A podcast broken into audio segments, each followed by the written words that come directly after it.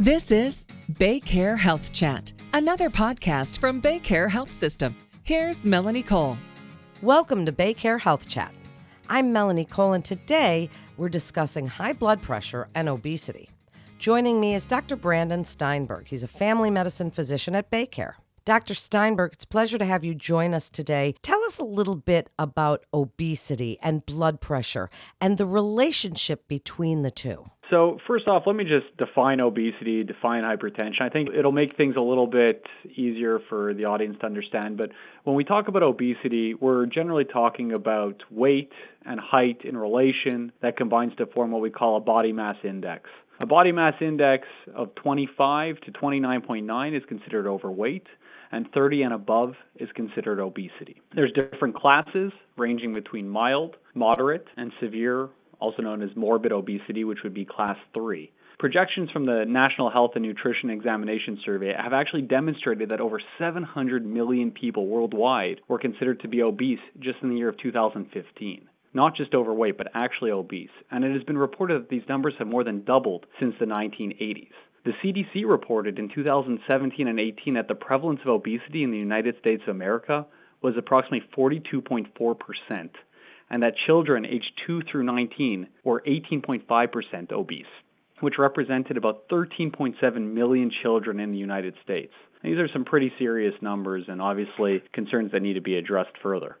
In terms of blood pressure, when I talk about that, and I may interchange it with the word hypertension, but that means blood pressure. According to the American College of Cardiology and the American Heart Association, it's a blood pressure reading of the top number, or the systolic number as we know it, of 130 to 139, and the bottom number, or the diastolic number, of 80 to 89. That's known as class 1 hypertension or stage 1 hypertension. And that's generally at the point where we're keeping a close eye on our patients. We don't necessarily start medications. Where we generally start medications is a top number, systolic, of 140 and a bottom number of 90. Lots of things come into affect the blood pressure, and that'd be age, weight, race, chronic diseases such as kidney dysfunction, salt intake, alcohol consumption, physical activity or lack thereof, as well as medications, illicit street drugs, sleep apnea, and other concerns. It's also reported that obesity tends to be linked to primary essential hypertension or blood pressure by a very strong correlation that 65 to 75% of individuals that have obesity tend to have primary blood pressure problems, which is pretty significant. Well, it certainly is. And what a growing problem and an epidemic. And I imagine as we're seeing this with our children, even the obesity problem with our children,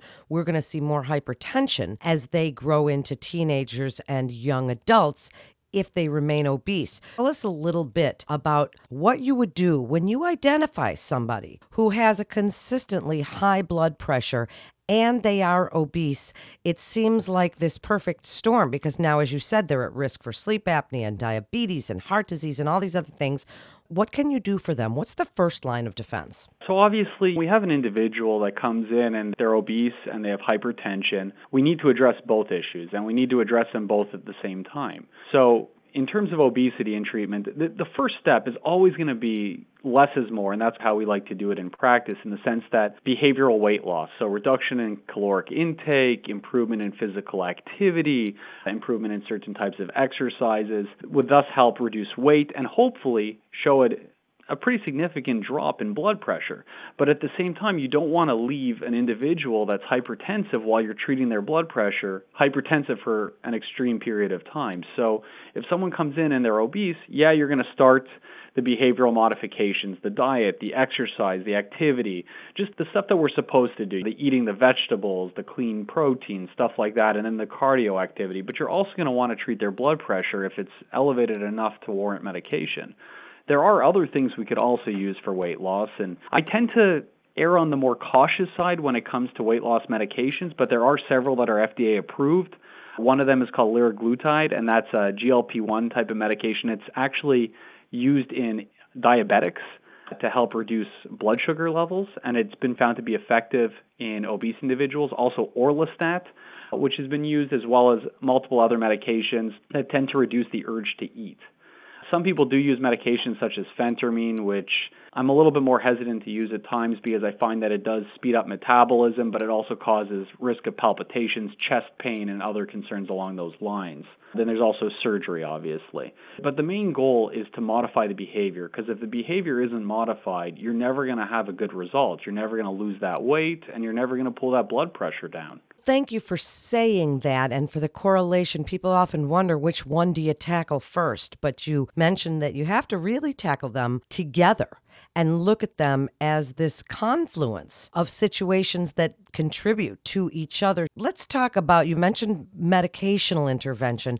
What about medically supervised weight loss programs? And then you even briefly touched on surgery. Where does something like bariatrics fit into the picture of trying to get someone's hypertension under control by getting their obesity under control? I think that's a good point. Obviously, weight loss surgery is specifically bariatric surgery like Roux-en-Y gastric bypass procedures or gastric banding procedures. They have intragastric balloon systems. They have a lot of different ways of addressing it from the surgical standpoint, but generally it's when a patient has demonstrated that they cannot achieve the optimal weight loss that is required to help improve their overall health. And that'll be determined based on an evaluation with a bariatric surgeon, but it's generally a person that remains overweight, has tried the behavioral modifications, has tried the weight loss with diet and exercise, has tried possibly one or two medications, and they continue to have a high risk of comorbidities such as coronary artery disease, chronic kidney disease, and other problems that come with that uncontrolled hypertension and that uncontrolled high blood pressure that's associated with the obesity. And that's when you'll start to walk down the road of bariatric surgery. If you had to tell someone what you'd like them to do first to get started, whether it's walking or looking at their salt intake, looking at their diet, or beginning an exercise program, not everybody can do all of these things at once, Dr. Steinberg. So how do you triage it? How would you put a priority list for a patient and say, okay, I want you to start with this, and this is going to help you get on the road to better health in general? I think the first thing to tackle and the hardest thing that I find it is to deal with patients that are trying to attempt weight loss is obviously improving diet. That it's just tough. I'm able to get people outside. I'm able to get people walking, ideally for 5 to 6 times a week for up to 30 minutes. But getting someone to change their diet has so many barriers. You get a lot of patients that have issues with, my job doesn't give me enough time to eat a healthy meal, or I'm always on the move, I need to eat fast food, or I don't have the money to eat something healthy. I think that if we're able to improve diet and if we're able to make small changes, reducing salt intake, reducing fried foods and greasy foods and eating more vegetables and fruits, I think we do see a notable improvement, but it's just overcoming those barriers, whether it's I don't have enough time for this or I don't have the money for this or it's just not in the cards right now, and it's getting people to overcome that. I could then work on the exercise and the other components that need to be addressed.